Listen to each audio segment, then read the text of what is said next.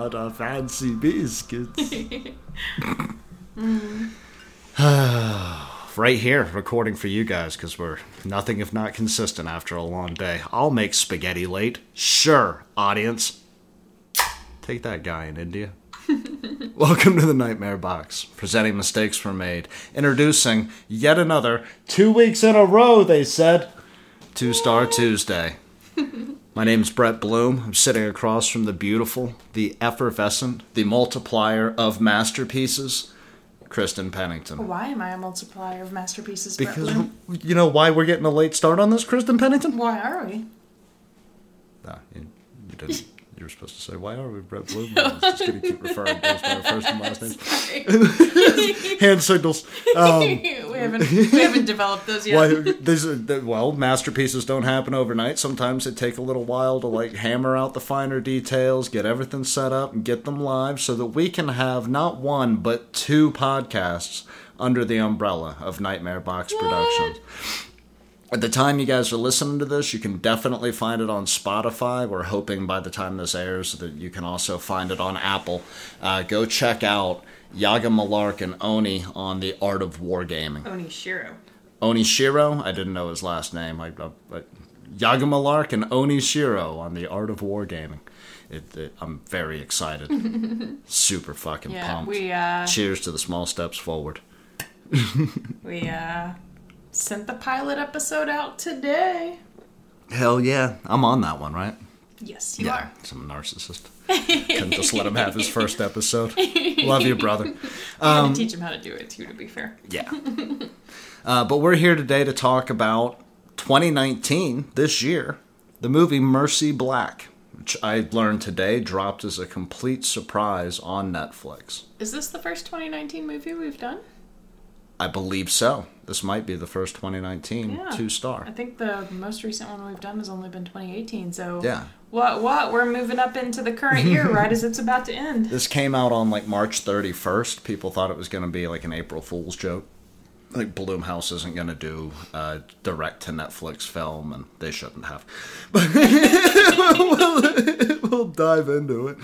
Um, this movie earned a 4.9 on IMDb. It got a 40% crit and 24% audience over at Rotten Tomatoes, which I've I, I'm inclined to agree with the audience. Where are you sitting at on it?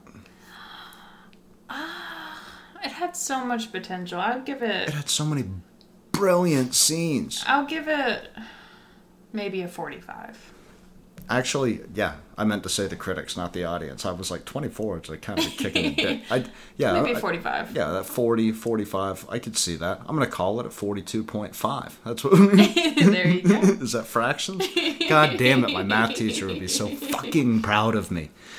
Yeah, it had so much potential, but just fell short. So, many great scenes. Can't, yeah. can't go up to the 50. No, we've got we got a lot of good, we've got a lot of bad. We're gonna hammer them out.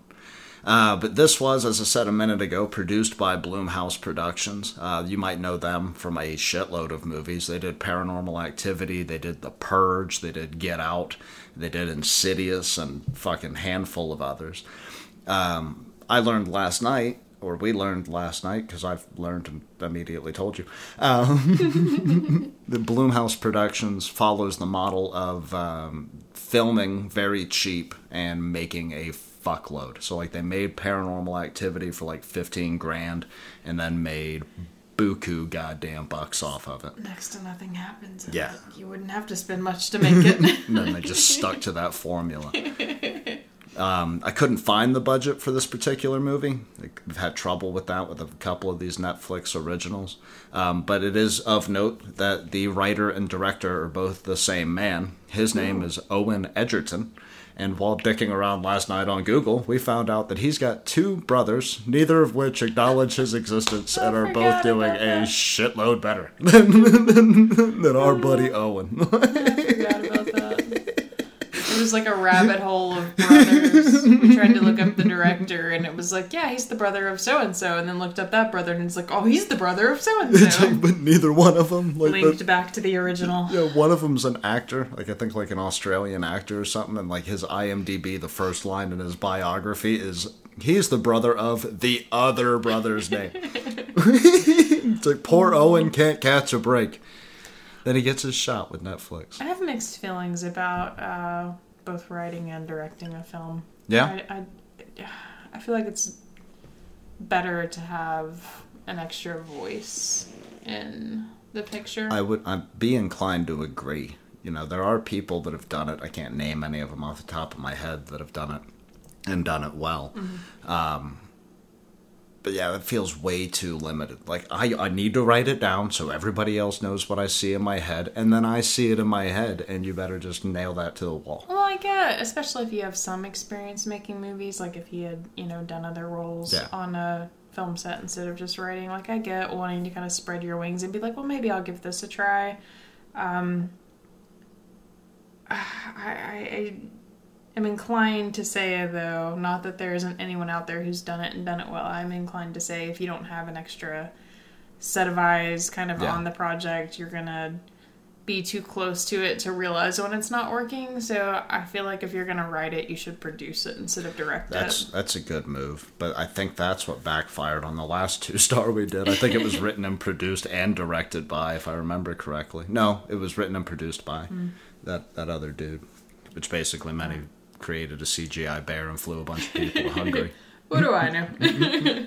it's just my personal opinion. It's That's- a it's a dodgy road to go down. It is a dodgy road because it, it is way too limited, especially if you don't know what you're doing your first time. Like, dude, take the AD position. Like, sit there. I am the assistant of the director because I know what movie I want to make. Uh, It's like cut scene. I didn't tell you to cut scene. or even have a co-writer or a co-director or Yeah. something. Maybe I just I don't know. I I know from my personal experience while working on stuff, my crew has seen stuff that I didn't necessarily see. So I just I feel like it's always better Mm-hmm. to have a second person there. You know, maybe not if it's your pet project and you really kind of want to like be the person to fly the drone in the Yeah. intro scene. to bring it to life. Maybe not getting some super headstrong, you know, director who's going to ignore everything you say, but yeah, I just feel like maybe get a second person.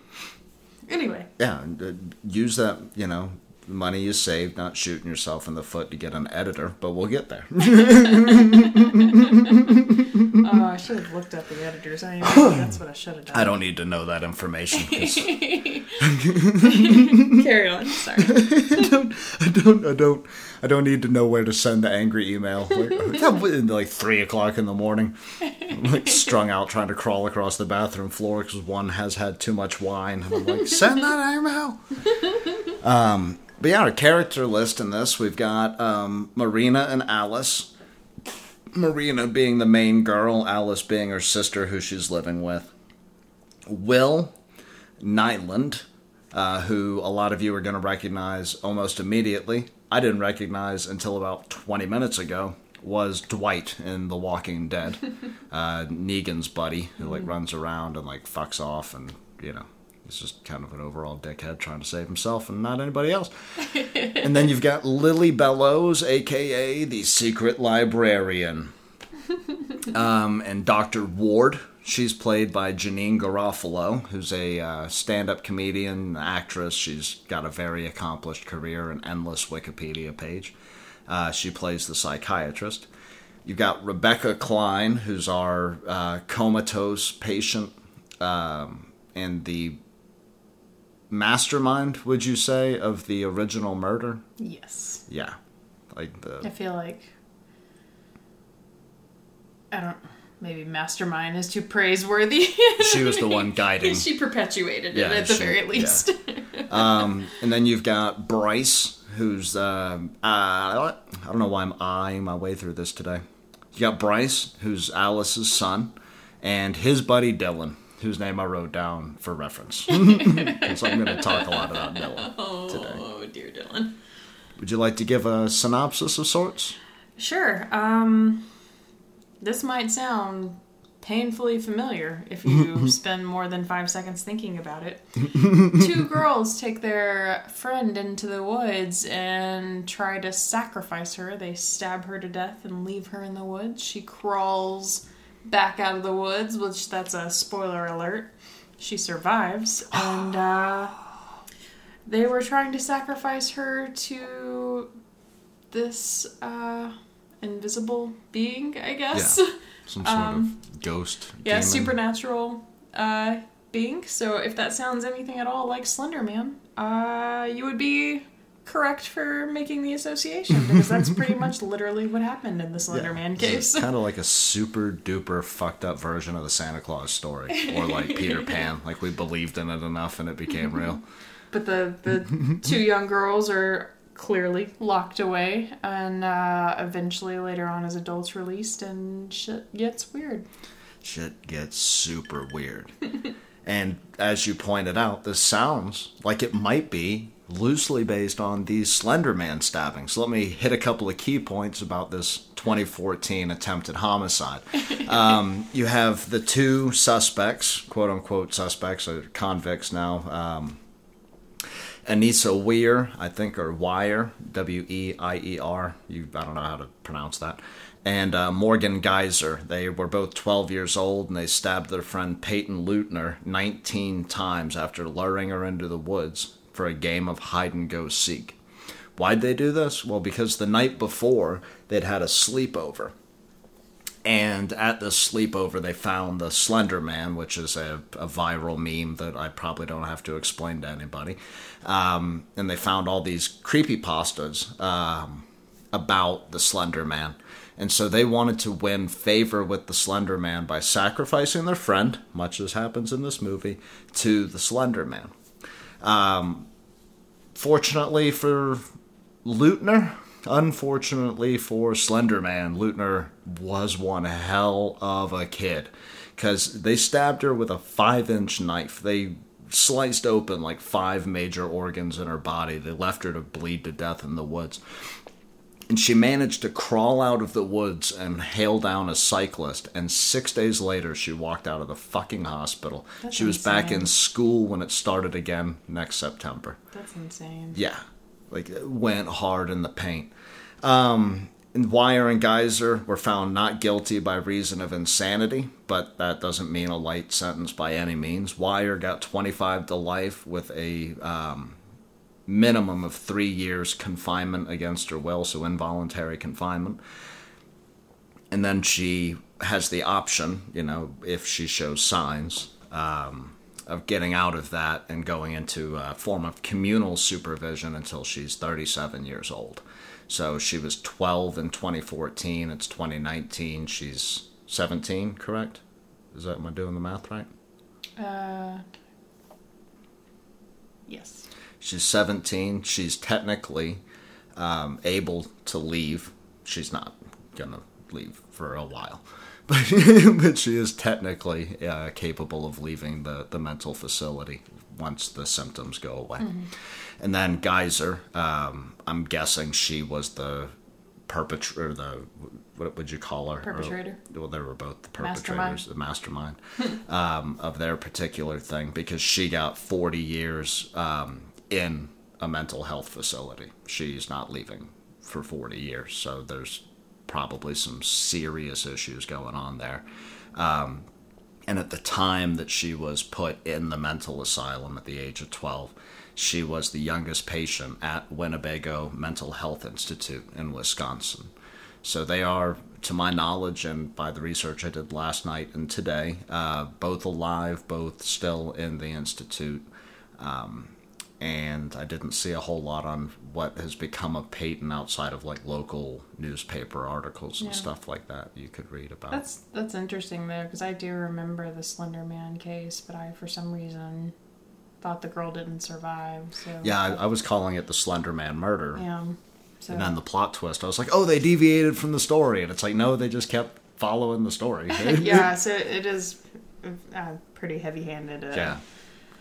Tribute, imitation, whatever you want to call it, of Slender Man. And the premise behind um, Mercy Black, which is this film Slender Man, is um, she, I guess, preys on, for lack of a better word, uh, sad and lonely children. And if you fulfill your promise to her, which is uh, she's trying to find a body. body yeah, they didn't necessarily say human body but yeah like a, a body of some sort so she needs like a blood sacrifice and all this other stuff um, she'll help fulfill uh, Yeah. your desires And so she'll protect you. yeah so she's labeled as a guardian angel at points in this film and it, it is a heavy-handed imitation of slender man and it could have been really cool but uh, we'll get to why maybe it wasn't such a Yeah. successful No, tribute and that's one of the first things I want to say about this is I. I, I feel like I, I hit it over the head a whole shitload, but I really hated that movie, that Cloverfield fucking film. I don't know why you disliked it so much. because of the ending because it, it all falls apart which is exactly what happened here which is you had two routes you had super cool route aka it is all a schizoid delusion.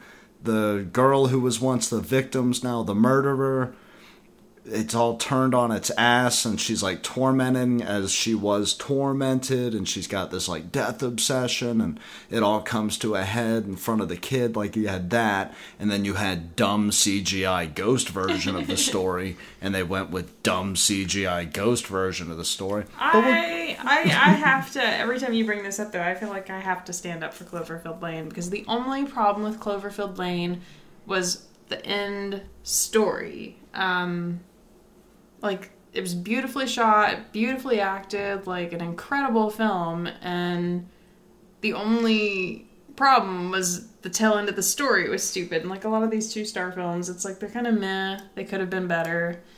And then they deviate hardcore, and that's why they score below 50. yeah no, you you can't because if you fuck up the ending then the whole plot unravels and that's my issue but we'll get we'll, we'll get we'll get to the best we'll get to the best you want to hit us up with the goods where where are we starting off on the on the positive side of the spectrum Uh, I'll do my tradition and stick to film stuff when I have film stuff to say. um, it was mostly a pretty film. Um, the color was mostly really pretty, uh, and I don't know if it was shot that way or later color corrected, and that's why this issue existed. It was a little heavy handed on the orange tones Yeah. for me um, to the extent that it started making their skin tones look like everybody had a really terrible spray tan. So that's my only complaint as far as like the visual aspect of the film. Like, Well, it was really pretty using the orange initially because it creates this homely feeling, and then it feels like there's an intrusion in the home when you bring the horror into it. and I think the only places it really got to be a problem, um, most people's indoor lights are uh, tungsten, not uh, daylight bulbs. So the natural um, incandescence of an indoor bulb is kind of an orange tone.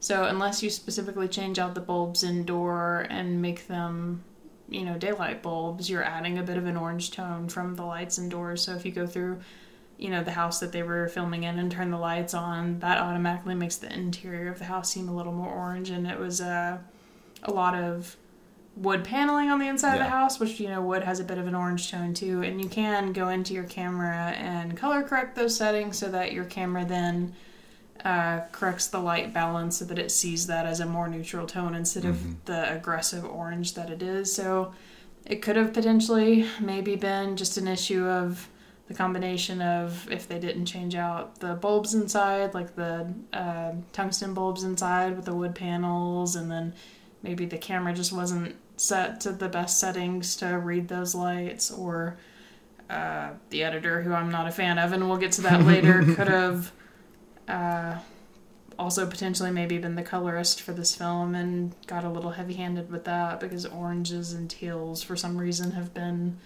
in style for film a lot lately, so maybe that was a stylistic choice, but um, it was an interesting use of it, in my opinion, because usually with scenes where your character is a little more isolated and they're trying to make you feel um, wary or disconnected or anything like that, people do tend to stick to blue tones. So the fact that they went with orange tones throughout pretty much the entire film was a interesting style choice. So I was like, okay, you know, that's a an unusual choice. Most people don't do that, but it, it looked pretty most of the time when it wasn't heavy handed and the shots were all which that's a second good I have, so I'm just gonna go ahead and bleed into that. The shots were all really cool. So whoever the DP was, I didn't get a chance to look that up. I was honestly a fan of like they um, toyed with the fact that this was a two-story house quite a bit, so there were a lot of really cool angles, like looking down the staircase, looking Yeah. up the staircase, and kind of.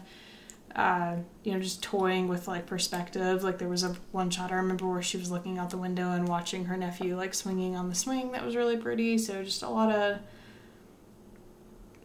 not unusual angles. They were like pretty common, like close up, mid shots, and all that. Just like interesting choices of placement for the camera. Yeah, like the bottom of the stairwell, looking like directly. looking right at- up it. Yeah.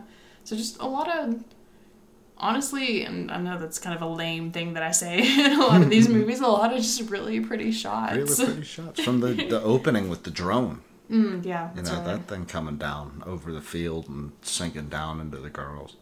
And all of the shots in the woods, uh, which again, you're no longer indoors, you're outside, so you're, you're seeing the literal Yeah. daylight, and daylight is actually uh, more of a white tone on camera. So all of the outdoor shots looked fine.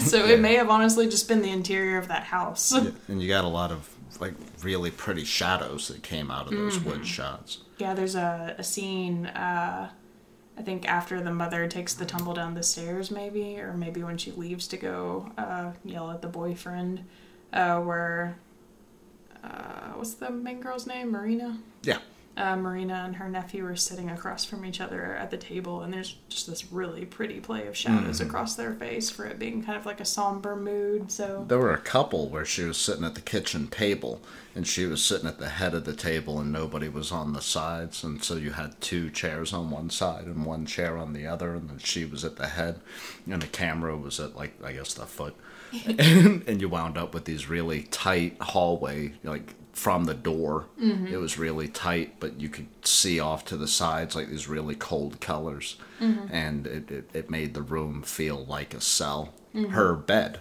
her bed frame had those bars right up against the window, so when you were close to her when she was sleeping, it still looked like she was in some sort Yeah. of confinement. so it's your first cut. Sorry, I, I No, no, you're fine. I. Shots in the Woods was on mine as well. I liked that they showed the aging landmarks that they'd placed 15 years before. Mm. Yeah, and so, point. like, they were all tattered um, on their way to. I'll, I'll hit my second good right out, right, because you. We, we shared one. Um, I loved that the hideout was a fallout shelter outside of Bozeman, Montana. That's right. Did we did location on where this was filmed? Uh, no, Was I, there nothing? there, there was very limited information on it. Netflix seems to be stingy about some of that information. Yeah. But yeah, that was a They were saying they were outside of Bozeman. They looked like they were still in corn country, uh, but we've we've been on the uh, corn country, still in the mountains kind of area because we drove all the way across the fucking country. So we probably drove through one way or the other, wherever these guys. that was a neat little uh, play on because I wish I had written it down. But there's like a little poem about you know Mercy. Mercy herself, and then um, I think it's a song they're singing also throughout the movie where it's kind of like clues to To the rhythm of Along Came a Spider. yeah to the rhythm of Along Came a Spider. But I think it's clues to like how to find her and stuff Yeah. like that. And they call her house a house you cannot see. Yeah. And like I legit just thought because there's several shots where the girls are standing in the river just looking into the woods, and I legit thought it was just gonna be some like decrepit house just shoved up in mm-hmm. the woods somewhere hidden in the trees so you can't see it and that was a cool play on that that it was literally a bomb shelter Yeah. so i agree that was all those It caught me off clues, guard, but like a like, a book you that's can't read, and it was like a book of Greek translation Mm-hmm. or something like that. So the whole time you're sitting there and you're like, "Is was Rebecca as a kid? Did she actually find something fucked up, or is Rebecca just found this shelter and she's fucked up?" Mm-hmm. uh, like right up to the point where it comes out that the whole movie's bullshit. irks me because they set up all these beautiful little We'll get to the bad. yeah We'll get. I, I have. I have some heavy bads. So you're up. Um, it was honestly for these not being actors that I really recognized, which that doesn't mean that they haven't done, you know, decent stuff in their own rights. I haven't uh, looked any of them up because uh, I literally got home from work right before we started this, so Brett did all the real Yeah. research. But um, for not being actors that I really recognized outside of the guy from The Walking Dead, a very well acted film. Um, a lot of B horror films, I feel like the acting can be a little over the top, and the only actor that I didn't super care for was the main actress, which is kind of strange.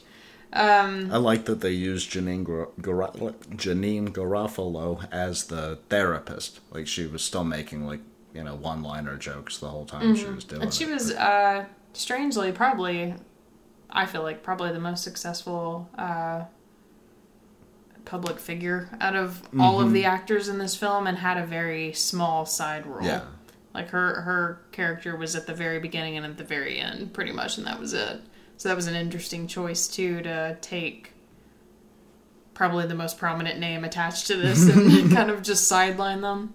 But um especially the kid that played Bryce, right? That's his name. Yeah. Uh that kid crushed it. Like killer acting Yeah. and all of the actors honestly. He kind of looked like the kid from Insidious, but he wasn't the kid from He Insidious. bit, yeah. But all of the actors honestly kind of killed it. And like the main actress, it wasn't that her acting was bad or her acting was over the top. She just uh, felt a little bland to me. And Well, the character was like that's what confused me for most of it was I was like I don't like this actress, but at least they picked the one that looks like she doesn't know what the fuck she's doing to be the character who doesn't know what the fuck she's doing. Like and they do acknowledge some of her awkwardness, like uh, yeah, but then there's like try hardiness where it's like come on now, like but like when they're sitting at the table and she's her drunk acting is terrible and her crying is terrible too. But crying was the worst. They do acknowledge while she's drinking, like, this is a, a character who's been locked up from childhood into her adulthood, so she didn't. this is her first glass of wine. Yeah, like, didn't have a chance to experience life as a normal person, so it makes it a little easier to excuse her awkward acting. But, um, yeah, outside of that, like, a like I think I would damn good casting. I think I would have found her a much more believable actress if she did nail those more emotional, primitive parts. Like if she was fall down, giggly, wine drunk with Will, um, when Will's, you know, we'll Yeah. get we'll get into that conversation. Uh, doing whatever the fuck Will was trying to do, night one out of the mental asylum. Um, and the crying like if she would have nailed those i would have believed the rest of that awkward shy momentum. But maybe it's because there was no change emotionally. I, I didn't feel like she did her job. Even when she's trying even when she's trying to connect with her nephew and be like look i understand. It didn't like Yeah. his acting was the acting that was more convincing.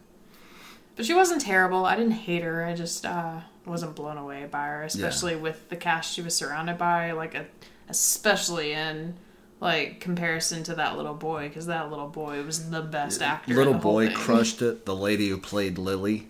Um we both were sitting here going this is dog shit that's the worst librarian of all time Th- this is where the writing comes in on owen's part was we were sitting here going that librarian is the worst turns out she is the worst librarian that's ever been but like you see a change in that character. You see mm-hmm. like the oh she's she sounds like she's lying to this kid. Like she sounds like she's hyper irresponsible around this one child in particular. Mm-hmm. And then at the end when she goes psychotic crazy bitch, you know, like she pulled that off brilliantly. yeah She's like, I'll cut this kid's fucking throat. honestly probably uh, the second best acting in the Mm-hmm. whole film. Like that plot twist, though, I was like, holy fuck! Like I was feeling meh. We'll go the into the plot twist then, because we're we're already in it. I was feeling a little. That's on both of our lists. I'll, I'll let you say what it is, but I was feeling a little meh about the film. I wasn't like at the point where I was like, I don't like this Yeah. movie anymore. But I was just kind of like, yeah. And then when we got to that part, and I was like, okay, I'm back in it. Like, like, let's do you. this. All right, Owen. what happens? So what happens is much in the way that we talked about earlier, where uh, Payton crawled out after being stabbed a whole shitload of times and being rescued. it's like three quarters of the way through, you find out that uh, Lily not only didn't die, but she's in the local area living beneath the radar.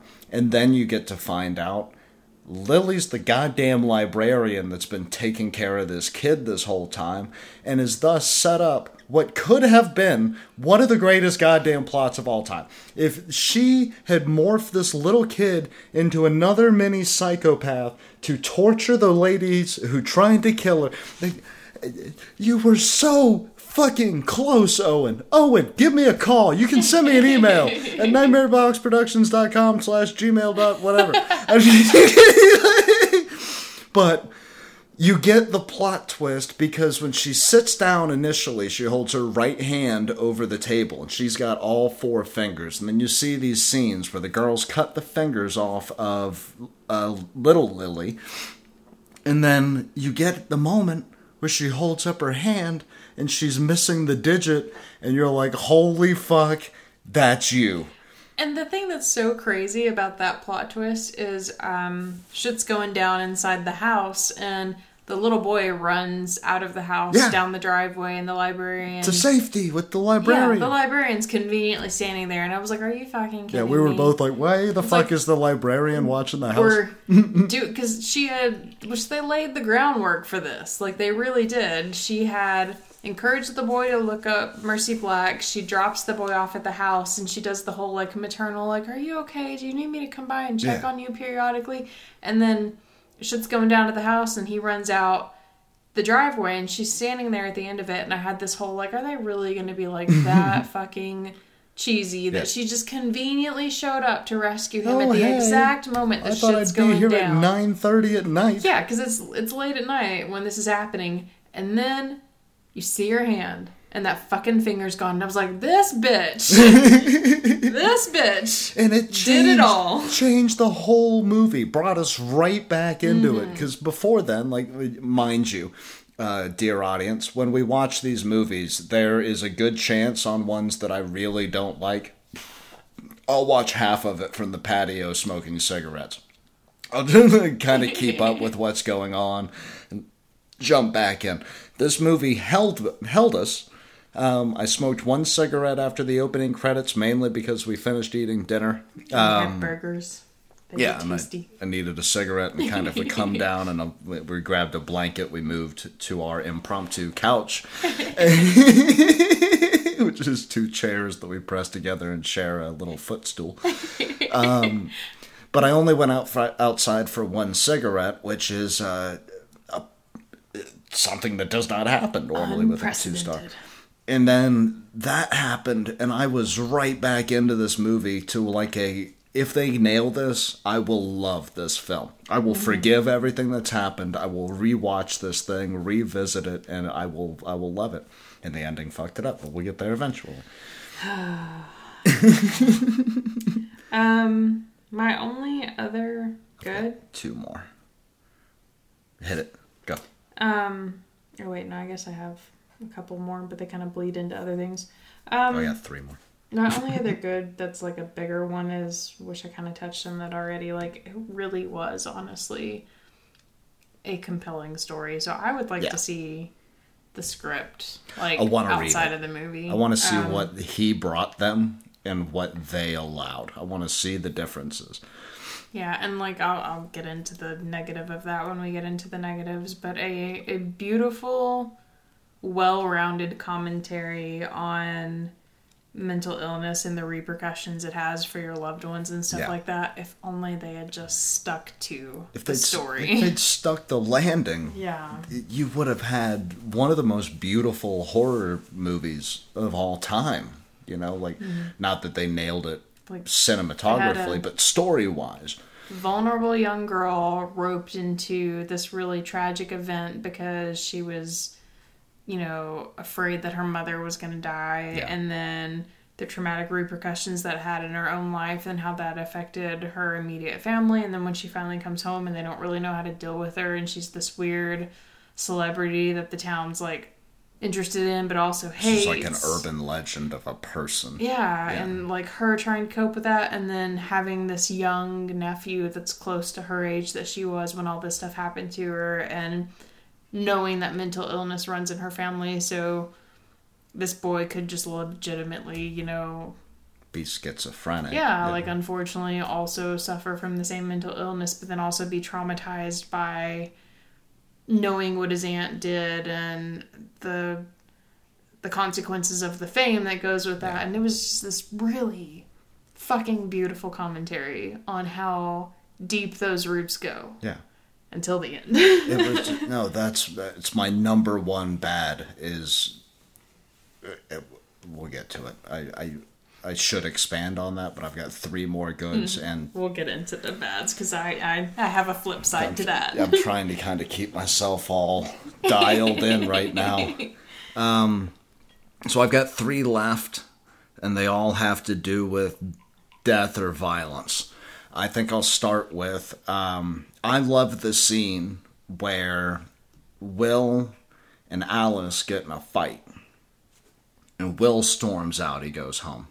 Shortly after the other scene that I'm about to bring up. he storms out they go home um, alice and marina are like kind of coming together and then alice goes outside to take out the trash and finds the dog dead in the trash can and there's this moment or a couple of scenes where the we're not sure if marina has blacked out and killed the dog if this fits the um, oh my god, I've lost the name. Mercy Black. No. Fuck.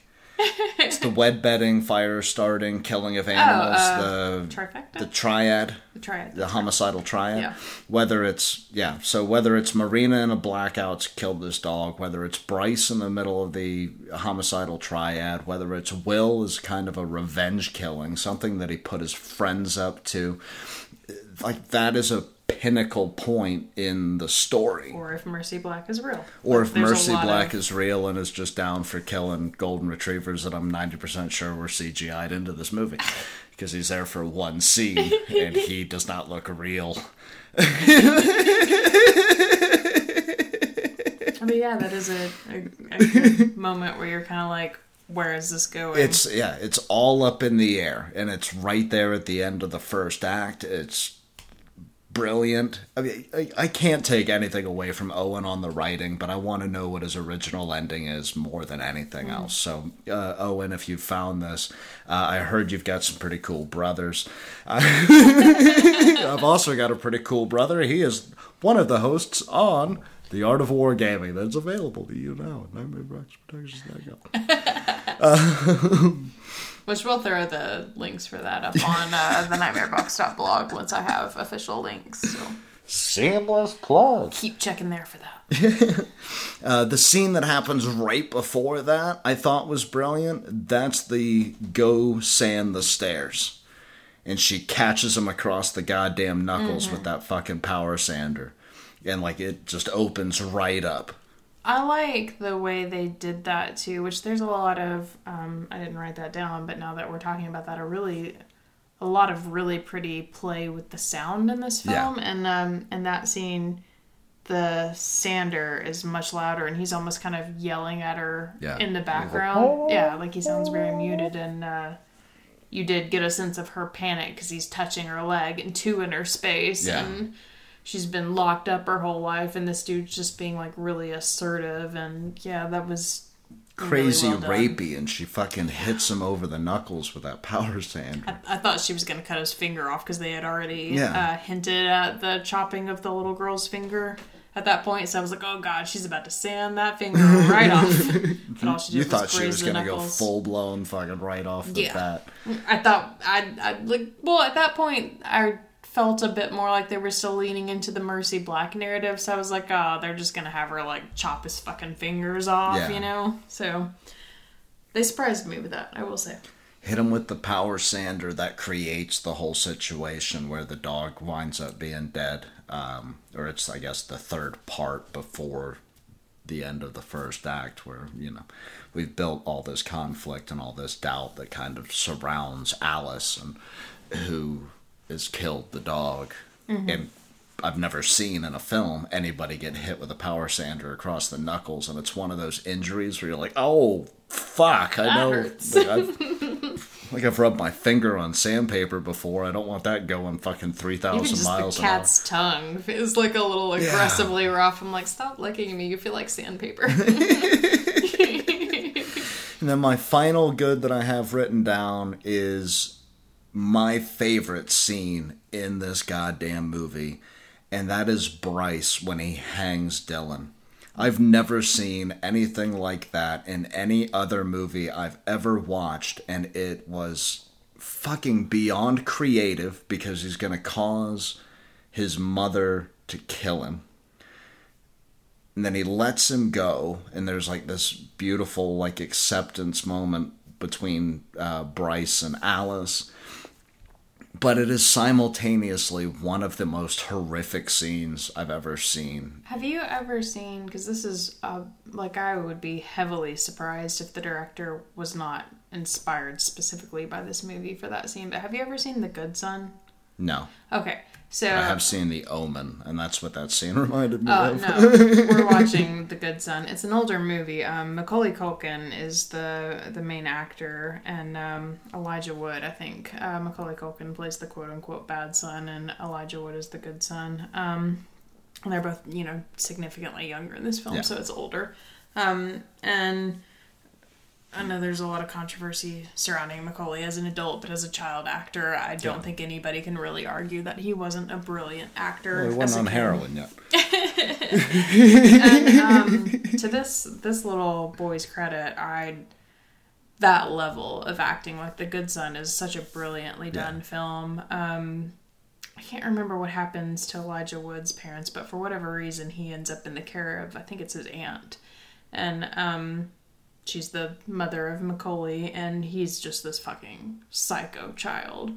And there's several really kick-ass scenes where I think he kills a dog, if I'm not mistaken, and then I want to say he throws the dog's body off of an overpass onto the interstate and causes a car accident. There's all these like really crazy scenes where you see this child like slowly unhinging to I'm going to murder a person yeah and like there's this um pull where you're like you're not really sure if he's going to kill Elijah because he doesn't want to compete with Elijah for the love of his mother because his mother is torn between these two children because one's clearly kind of a little unhinged Yeah. and the other one's a you know good child or you're not sure if he's going to kill his mother out of spite because he doesn't want to share her love so like that level of acting like this little boy stood in that room you know on the verge of hanging his best friend and there was malice in that child actor's eyes. Cold as fucking ice. I, I have literally never seen acting. go ahead. Scream for your mother. Yeah.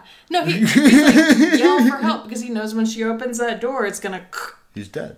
And like we're we're renting the good son that's not a two star film that's an incredible movie if you haven't seen it go watch it people it's a Yeah. next level child macaulay culkin serial killer Well, like, acting this hanging scene felt like something out of Hereditary, where it was like, oh, that is just ice fucking cold. Mm-hmm. Like this dude, I I've never seen anything like that. And Yeah. it is definitely the best scene in the whole movie. And he he like you see it step by step him plotting it out. He's taping him down and then putting the rope around his neck and then you see that he's put the bricks behind the chair so that the chair will fully tip back and Yeah. strangle him to death and like that. And then he has a moment of, oh fuck, this is what I'm doing, and he cuts the kid free, and he tries to apologize to the mother, and like, he- But when he has that like moment of conflict, like he's originally like, Mom, like yelling at the door, like when you see him still like angry and wanting to kill his kid, like yelling at the door, like, Mom, help, we need help, because he wants her to open the door. And then when he starts having that doubt, he's like whispering, like, Mom. yeah, Mom, like he wants help for himself. And I'm like, oh, God. That kid killed that scene. what a beautiful goddamn moment. So I'm gonna get up and I'm gonna grab a beer and uh, give you another glass of wine. Hit us with the bads. Uh, we'll save the mental illness one for a bit later because that's a heavy one. Um, I did have a note that I, I didn't think the main actress was really honestly the best actress, and that was kind of weird to put her as the lead role. Um, but out, outside of that, like the casting, like I said earlier, was pretty good. Um, all of the other actors were honestly really good, and at the very least, I believed that the adult version of the two sisters were related. They looked very convincingly like family. Yeah. I'm very confused by the casting choice of the children, though. Yeah, the children. uh, she looked like a little Thai girl. Uh, yeah, the the child version of the main actress looked like she was Yeah. Asian. Um, the whole intro felt very grudge-like. Yes. We're like, that is a tiny Japanese girl. Where did they get a tiny Japanese girl? and then the was her name Rebecca, the main bad girl. Mm-hmm. Um, the child version of her was like a she had like dirty blonde hair, and the adult version had oh not yeah yeah that was Rebecca. The adult version had very dark brunette Yeah. hair. Like they they paid no attention to the casting choice of the children for some reason. The girl that was the sacrifice was maybe the only one hair wise that kind of passed. I mean, you can kind of pass off facial features as you know when you get older, your facial yeah. features change. But yeah, they made no effort to make these people look like they were the children. The adult uh, actress uh, Marina looked like maybe she was Armenian. Like Yeah. she did not look remotely But Asian. they looked like at the beginning, even like they were trying to keep with the Asian look, like makeup style and stuff like that. Like, it felt very disconnected. yeah, weird casting choices. I did not get that. But they, yeah, uh, they nailed the Bryce character as looking like he could be the son. Um, Cute kid too. Yeah. super cute kid. And missing Like, from the good, uh, his trauma is it- what they're telling him about his dad, Oh, I they have told that. her about Marina. I have that written down in my bag. Oh, okay. Well, then I'll stand by it. I'll bounce off of that one then. Um, I think my one of my biggest, or at least the one that I'm going to get to first here, um, is that Mercy Black is far from terrifying, despite the fact that she has a Freddy Krueger hand like which is one. I'm, I'm, going into it because I love Wes Craven, which is one of two goddamn Nightmare on Elm Street callbacks that I fucking nailed in this movie, which is that bathtub scene. After he did the goddamn bathtub scene, nobody else is allowed to touch a bathtub unless a hand is going to come out of the crotch and try to fucking take her out. But Mercy Black is uh, a shitty doll on a zip line. yeah, it, it looked like Donnie Darko. Like, what the fuck are we watching right now? Even Donnie Darko is better. Than... No, rewatch Donnie Darko. That was some Donnie Darko esque bad guy right there. Yeah, and like when you see it when they go down into the bomb shelter, it's neat there because you get the intercut scenes of um, which I don't think I Is it mentioned. before or after they put it on a zip line and shot it across the room? I don't think I mentioned that. Um, maybe because the editor's in my bad, but there, there, there's a shining moment for the editor where they have these intercut scenes of Marina going through the woods, and you get these cut-in scenes of the children going through Yeah. the woods trying to find this place, and then um, she's walking through the bomb shelter, and uh, Rebecca's kind of leading the way, and you get this really cool like audio of this little girl singing in the distance as she's walking through the bomb shelter, and Very nightmare too. yeah. and when you see Mercy Black there, when Marina finally sees her as an adult, as this weird, ugly makeshift doll, like strewn up, um, almost like Jesus like, Yeah. honestly. And there's a bit of music when she walks up to it that almost makes it seem like a crucifix. Um, and that part is neat. Like Mercy looks neat there because you can tell it's these, you know, young children who have pieced together this terrible makeshift doll. Should have in- kept it that way. yeah, in hopes of, uh, you know, achieving their wishes, and it looked neat as fuck there. Yeah. They It looked dark. It looked terrifying. She takes the mask. She gives it to the kid. The mask looks terrifying on the kid. That's another Oh, yeah. missed good. yeah, that was that was incredible. That little boy wearing that mask was a creepy Yeah, fucking scene. But down in the bunker like that, you don't need CGI They- Mercy Black. Animated her, and she looked literally like somebody stuck a shitty doll on a zip line and then just shoved it down Yeah. towards her. Something you can make pretty cheap. With the shakier camera, you might have been able to make that shot work, but you don't need to make that shot work because she doesn't need to come to life for sure. and even when she's outside and it's definitely no longer a doll on a line and it's just straight up animation, like the, the robes flowing in the wind, it's Yeah. so cliche. It's cheap. It, it's dog shit. It's the worst way to end the fucking movie, but I'm saving my rant about mental health for the very end of this episode. Um, go for it. Um, yeah, so speaking of the kid's trauma, his mother, we've probably reviewed worse ones, but his mother goes down in the list for worst moms. Like, I get. worst mom? worst sibling? Who the fuck is Will?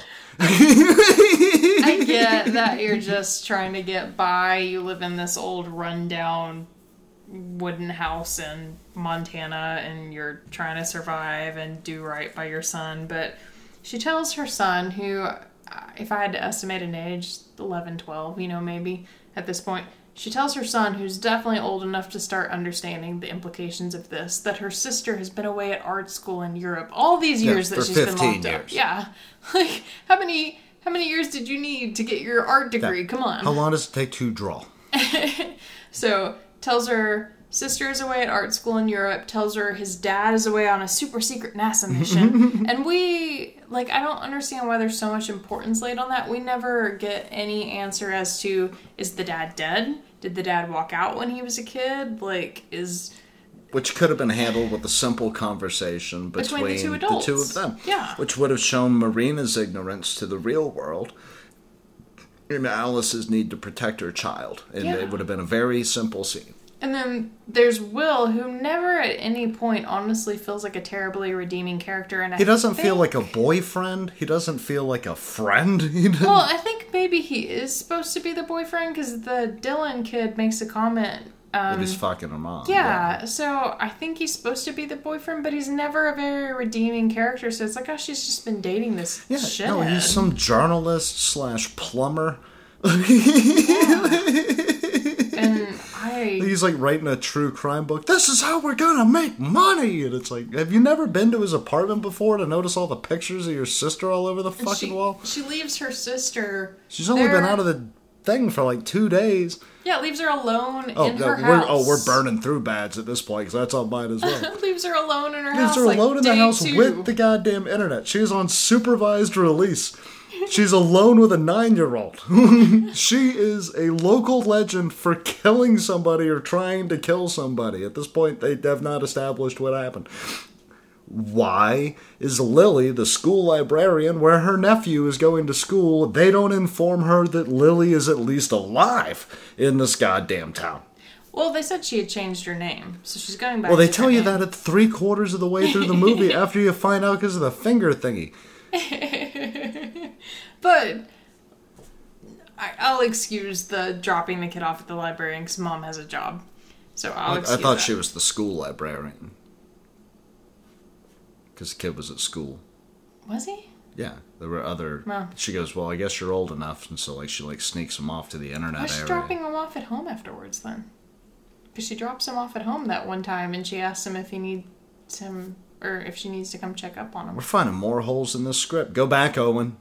Go back, Owen. Write me an email. yeah, I don't know. Uh, yeah, mo- mom wins the award award for biggest liar ever in my book. Yeah, because straight up jack that kid's whole understanding of things. Um, I don't understand. No, actually, that's not what I meant to say.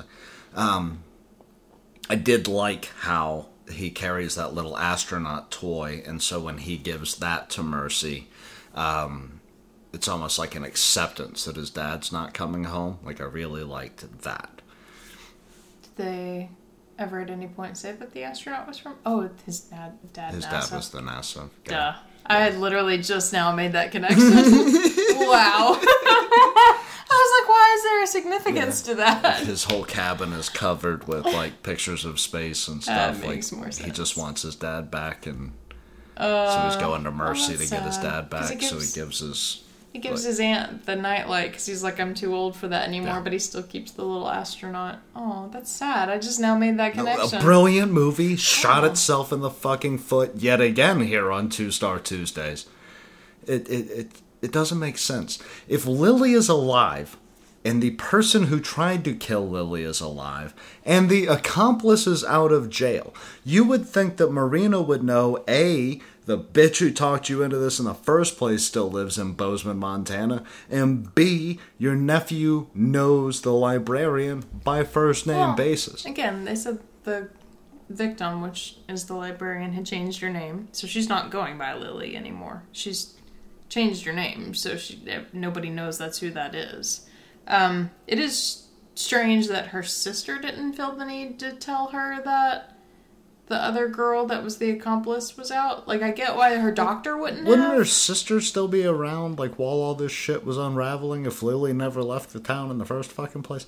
Well, they the doctor said she like left town and changed her name and has Yeah. been living under the radar. So I'm assuming she probably left for a bit and then maybe came back. They don't really expand on that, but um, yeah, no, I I And get. who, who is Alice outside of, uh, oh, that must be my boyfriend's friends throwing dolls through the goddamn window at night, shattering glass, terrifying my children? I do.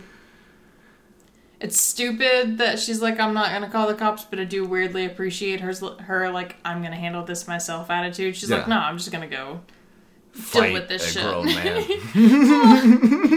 grown man. I don't think she was like really like I'm gonna like slug him or anything like that, but it you know it was just kind of a like weirdly because the main actress occasionally had a southern accent. It was a weirdly Yeah. like badass country girl moment where she was like, "I'll handle my own shit." I got this shit. I'm gonna go there. I'm gonna fuck them boys up.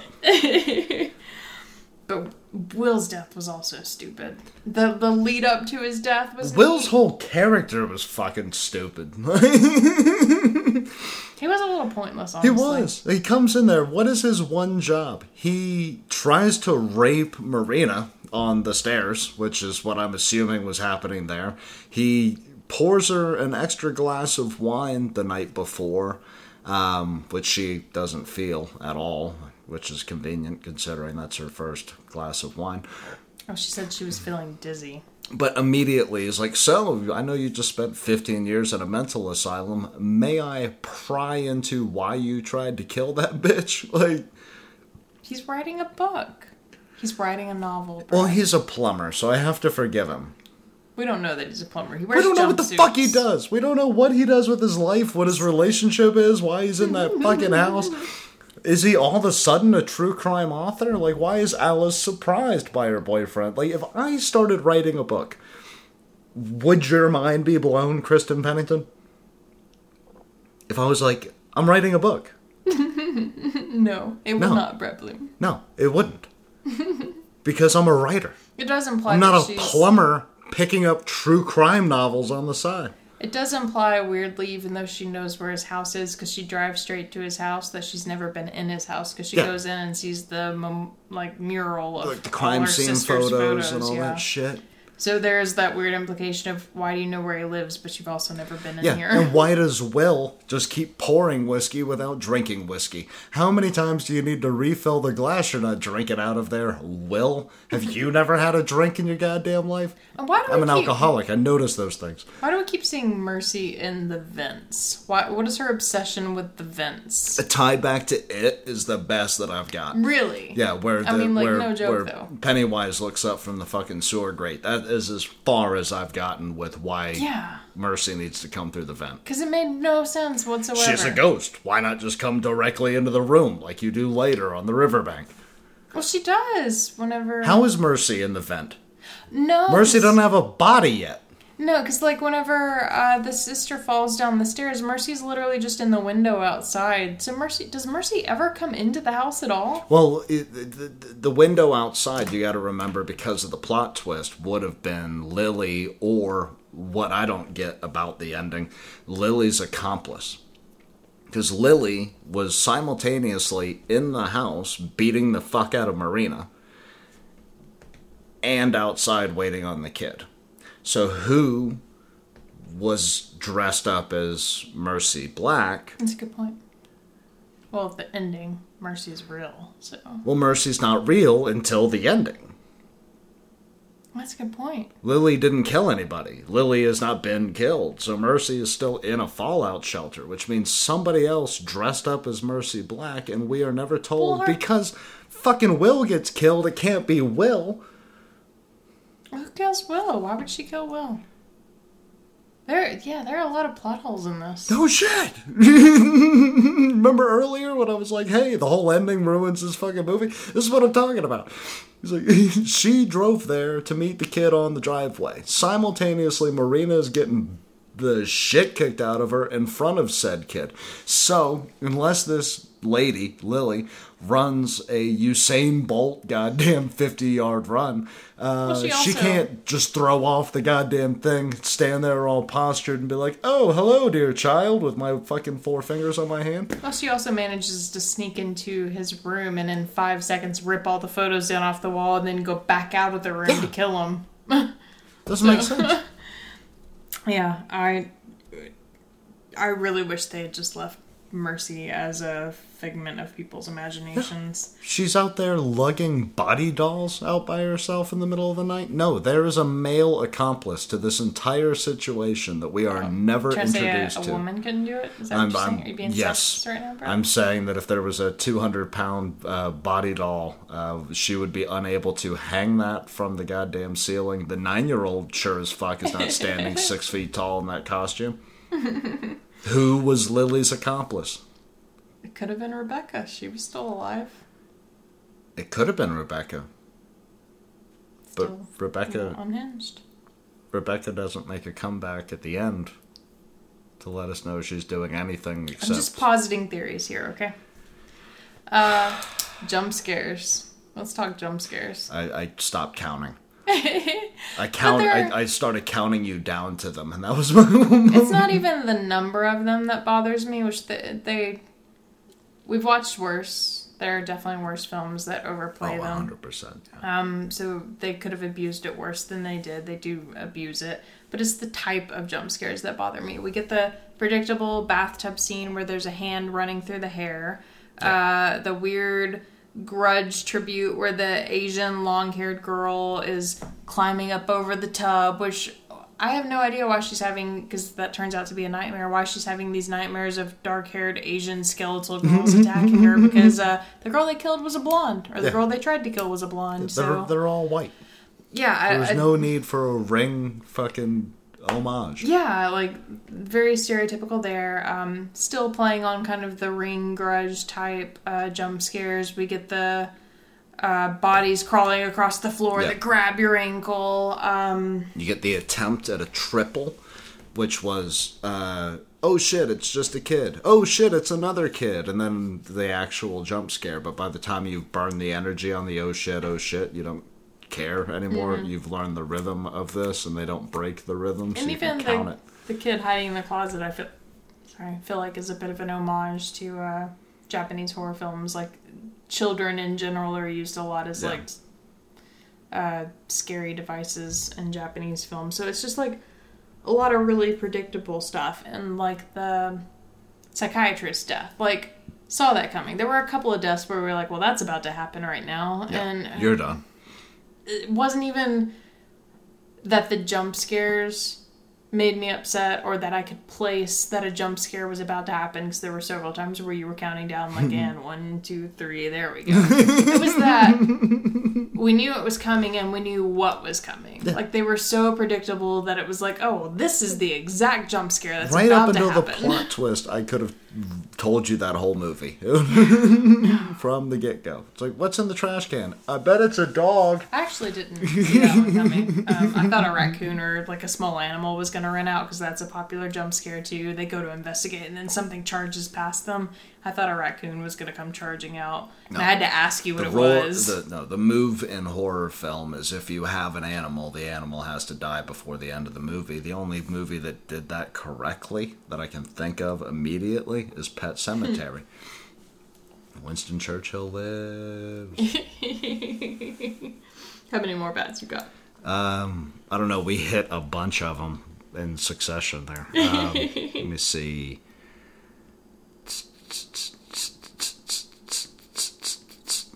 Um, I think that the editor and the main character, uh, both of the people, not the characters uh, themselves, should be uh, sacrificed directly to Mercy Black and or Satan, whichever one is uh, more readily available. The editor was definitely my next one. Um, this movie suffers the worst, I feel like, for the editor, Yeah. hands down. Um, If I had to pick two people that were on the credit screen to be stabbed to death next to a river, I wouldn't pick the editor and the lady who played the main character. and it got. it got better towards the end as uh, these types of movies tend to when the editing isn't right because when the action ramps up the pacing of the editing naturally tends to ramp up so you don't notice these harsh edits as often but uh, there were so many really pretty shots where it's like oh like amityville horror-esque like here's the house we're looking Yeah. at and uh, you know, like this house holds a, a history of its own where it was like one, two, three, cut, you know, like you got like two seconds to look at whatever it was that we were like looking at, and then it was just like bam, bam, bam, on to the next thing. And even the conversation, she's sitting here having this heavy conversation about her getting out with her psychiatrist and just weirdly bouncing between the two of them. Sorry. No. Just weirdly bouncing between the two of them at such a rapid pace. Like Yeah. there was no breath in any of these initial scenes. In none we're- of the setup in the beginning of the first act. Yeah, You're like, and- well, here's a fact, here's a fact, here's a fact, here's a fact. Now you're out of the mental asylum. Yeah, and you don't know until later into the film that this girl has been part of a, a crime. Like, all you know is these girls were marching into the woods and then something traumatic happened and then she was locked away. And I honestly didn't even feel like the setup for that was very obvious because I remember uh, as she was being released to go home with her sister, I asked you if that was the same girl. I was like, wait, is this the same person? Yeah, we were both looking for a Japanese person. well, not even that. Like, th- there wasn't a clear distinction that this girl had been locked up for this amount of time and now she's this Yeah. adult. Like, 15 years later was the only indication. There's like a word on the screen. So it's like, oh, okay. Like, I honestly didn't even catch that. So just like, there was no time to let something bad happen and now she's an adult and now she's struggling to find out what it means to be an adult in the free world like there was no time to let any of that breathe and that's a monumental thing It's a massive adjustment. And even the people in her world don't give her the room. Like they leave her again, unsupervised with the internet with a child. She doesn't know Find it. how to cook. she doesn't know what a microwave is. Like uh, you, uh, there are things that like, call me, and it's like, well, I don't know what a phone does. So uh, it's been 15 years. It is now, when I went into jail, if we're following real world timelines, it's 2004. None of the world makes sense. i don't know if they even acknowledge where her parents are or anything do they like why is she going to her sisters do they they acknowledge of might have, but that that would have happened fast. yeah Yeah. like because again pacing it's just the sister and her, so I'm assuming the parents are dead or something. Yeah. and I, there was so much potential there to like set up like her wonder at all these new experiences in her life or her sorrow for having missed out on Yeah. all these experiences like she's got this nephew who i'm assuming was born while she was locked up who she's probably never met Yeah. and we don't get a moment to let any of that set in so i just ah. like, hey, Auntie, you know. You want to immediately become partner to me trying to release demons in this house? Or. Like, they don't build the relationships. it got better at the end No, it did not get No, better not at the, the end. story. It got so much fucking worse at the end. not the story the I had to yell over in the far corner and I still blew the levels. Not the story. The pacing got better at the end because, again, Yeah. in a horror film, the pacing naturally picks up. So, but editor, whoever you are, for fuck's sake, let a moment breathe. yeah. How many more bads you got? I'm Just the one big one. the one big one.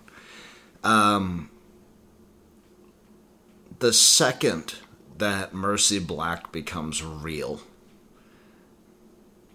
you have Discredited a very potentially beautiful film. you've done that. Um, you've also tortured, or not tortured. You've also torched um, any possible poetic messages about or the implications of mental illness, which I find offensive as a person who's had seven or eight.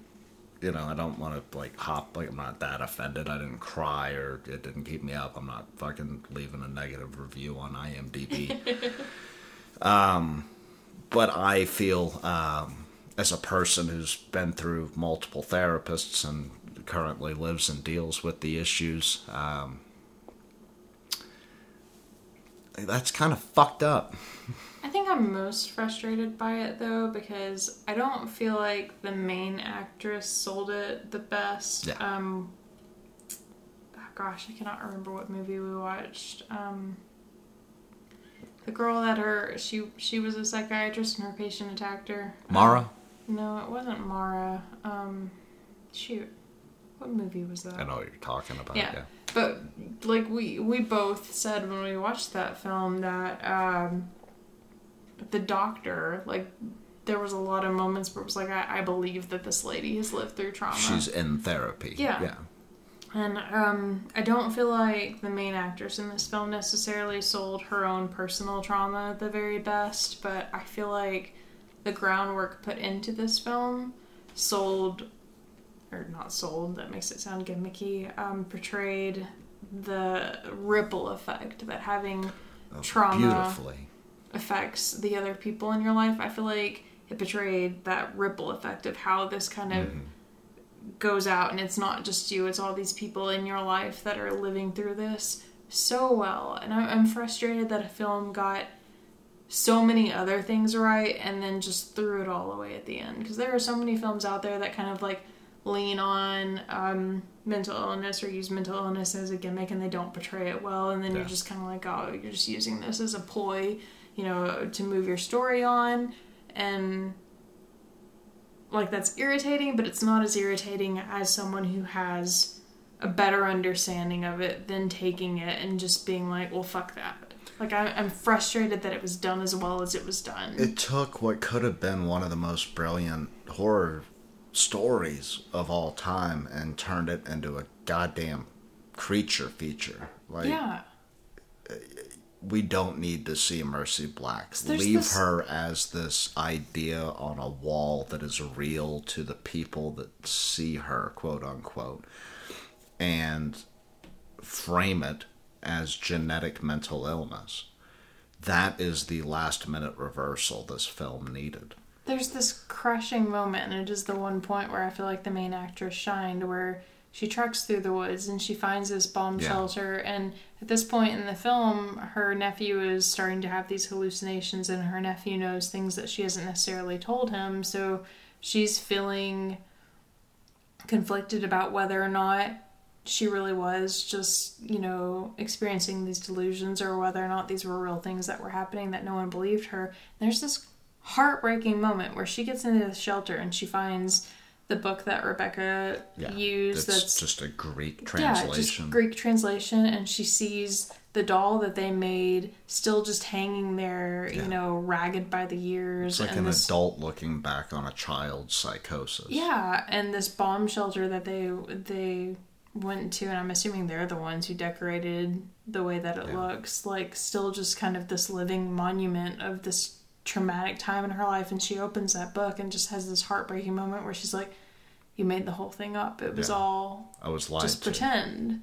And it's a really beautiful moment of her being like, this really was just all in my head and i fell into this trap because i was experiencing these delusions and i, I bought into it and made this really terrible choice and it's now rippling out into my family. My nephew is experiencing this horror because of this thing and like having to like grapple with the reality of the repercussions of that and then to just fucking cgi this shitty ghost.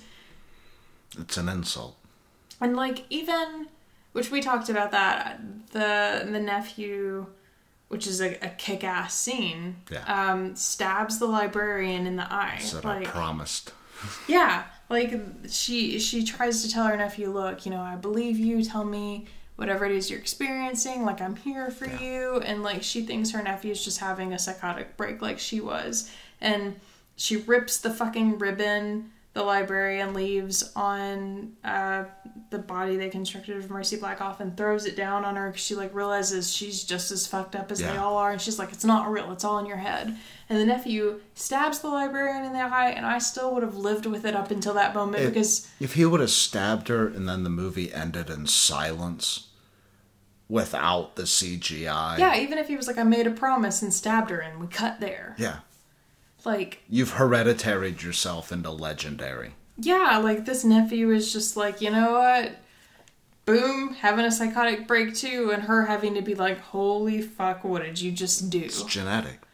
And instead, they fucking have Mercy Black pop up and she's CGI. Because, like, there's a moment in the uh, the bomb shelter where uh, they CGI'd fucking Mercy Black there too, and it looks stupid and it looks terrible, but. I would have bought it as a one-on-one delusion. Yeah, because Marina is like every other time I've closed my eyes and you know tried to will you away, not anymore. And she rips the pen that her mother gave her off and like starts like stabbing Yeah. Mercy with this pen, and then Mercy falls over, quote unquote, dead or whatever. And like I would have bought even the terrible CGI of that moment as a delusion in her head. Mm-hmm. And then they fucking brought it back again. Kills the librarian, and that gives Mercy a body. But Mercy technically already had a body because Mercy attacked her downstairs. And and like the thing that's like frustrating about that, Go ahead, I'm I was sorry. gonna say the thing that's frustrating about that is uh if you give Mercy a body, supposedly she's gonna help you fulfill your wishes or whatever, but they imply like Mercy's robes are like covering up the little boy like she's devouring him almost. It's like okay, granted, I know an evil spirit's probably gonna screw you if we're really gonna go that route. She's not gonna like do your bidding. But I think she's there to protect the child. I thought that was the reason. Yeah, maybe. Yeah. Oh, it's stupid though. Like it was such a pretty commentary on mental illness until that moment. I thank you 100% for explaining it because I was just going to wind myself up and start throwing things, trying to say the exact same thing. Uh, I'm sorry, did I cut you off? No, Do you no, have no, anything you no, want to say?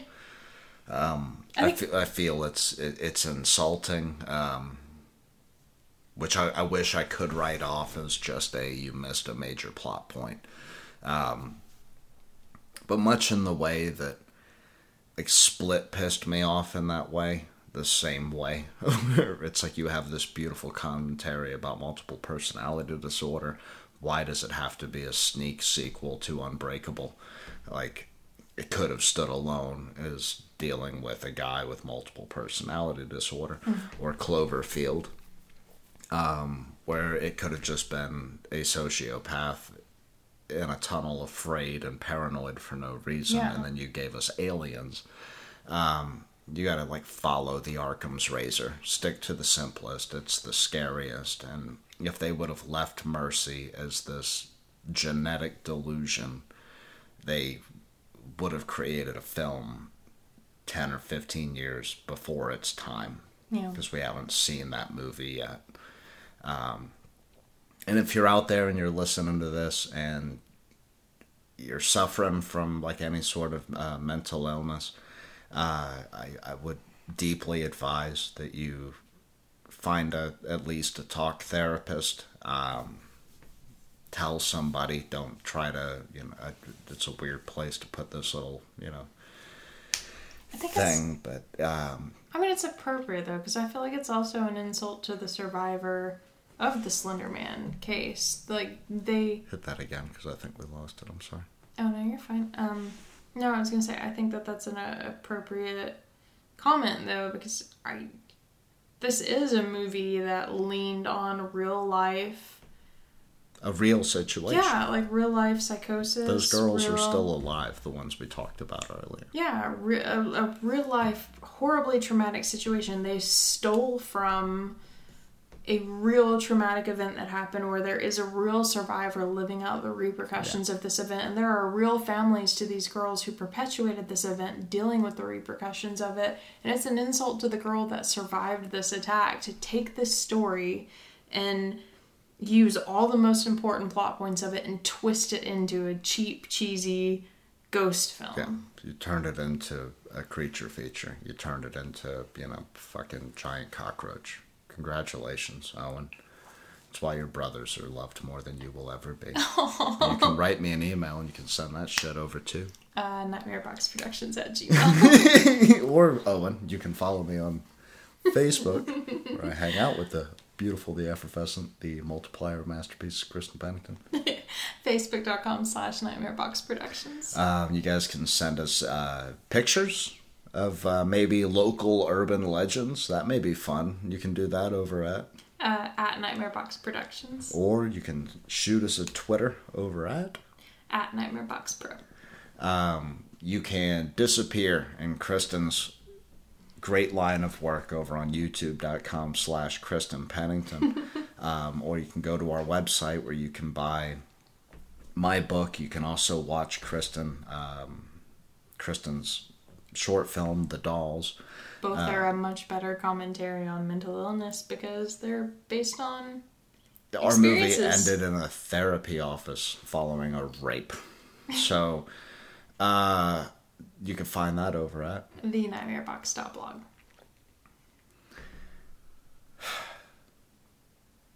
if you're uh I'm gonna go eat some spaghetti. Do what? if you're uh this is my takeaway for today. If you're uh, an artist, filmmaker, writer, whatever, um and you're going to try to venture into the incredible depth that is uh, The any- human mind. Yeah, the human mind. Any any kind of mental illness, regardless of whether it's schizophrenia or bulimia or whatever, you know, any kind of traumatic venture into the human existence. Do your due diligence. Um, don't turn it into a cheap trick. I I know that there are people out there who like alien films and ghost films and those kinds of things and you know though those films probably do make a fair amount of money to their own right but uh, i will for, forever be the biggest fan of um, psychological horrors because there is nothing more relatable or horrifying than experiences that we all legitimately experience in real life That's why I fell back on Hereditary in our conversation about this movie. Is that's a movie that did trauma beautifully in a very fucked up sort of way. Um, I don't know. I'm sad all of a sudden. Are you sad? I'm disappointed i'm not sad i'm, In I'm me? No, not in you. I'm, di- I'm disappointed in this film because uh, I'm very proud of you. Why would I be disappointed? I'm disappointed in this film because, like I said, to have gotten it so close to right, to have messed it up at the end, like I, a lot of other films I can write off because they just got it wrong the whole way. Yeah. And um, This one was so goddamn close. to have catered to cheap tricks in the end, I am disappointed in you, Owen. I'm disappointed in you, Owen. And you're the only person I've ever told that to into a microphone. you fuck. God damn it. I love you, Owen. I love you. I love you. And I love you guys. And we'll talk to you later this week.